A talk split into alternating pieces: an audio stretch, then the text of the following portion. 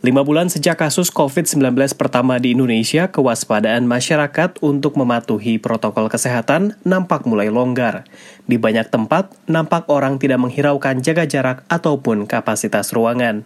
Ketika orang beraktivitas itu, orang lupa bahwa kita masih pandemi covid sembilan belas. Situasi itulah yang membuat Profesor Emir Mauludi dari Institut Teknologi Bandung I T B menciptakan Yu-Ngantri, sebuah sistem pemantau jaga jarak dan kapasitas ruangan otomatis. Silakan masuk satu orang. Dosen teknik elektro ini menjelaskan, Yu-Ngantri terdiri atas kamera, mini P C, dan monitor. Sistem ini dirancang untuk dua tugas utama, yakni pertama, memantau jarak antar orang dan memberitahu jika ada yang terlalu berdekatan, serta kedua, menghitung orang yang keluar masuk ruangan, sehingga kapasitas maksimum ruangan bisa diketahui secara real-time. Bahaya, kapasitas maksimum ruangan terlewati. Jadi kita perlu asisten. Pertama, yang paling penting adalah menjaga jarak. Jadi di situ uh, uh, di situ uh, fungsi utama dari Yu-Ngantri. Profesor Emir mengembangkan sistem tersebut selama dua bulan. Dia dibantu tiga orang dalam timnya, yakni Richard dan Alam, mahasiswa I T B, serta Satria, alumni Universitas Telkom.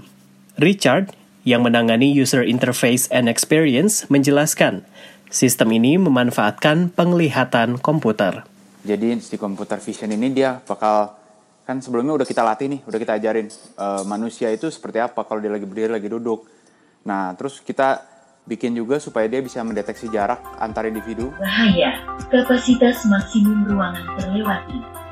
Sistem Yu-Ngantri dapat dipasang di mana saja. Warung yang kecil-kecil seperti itu juga bisa, U M K M.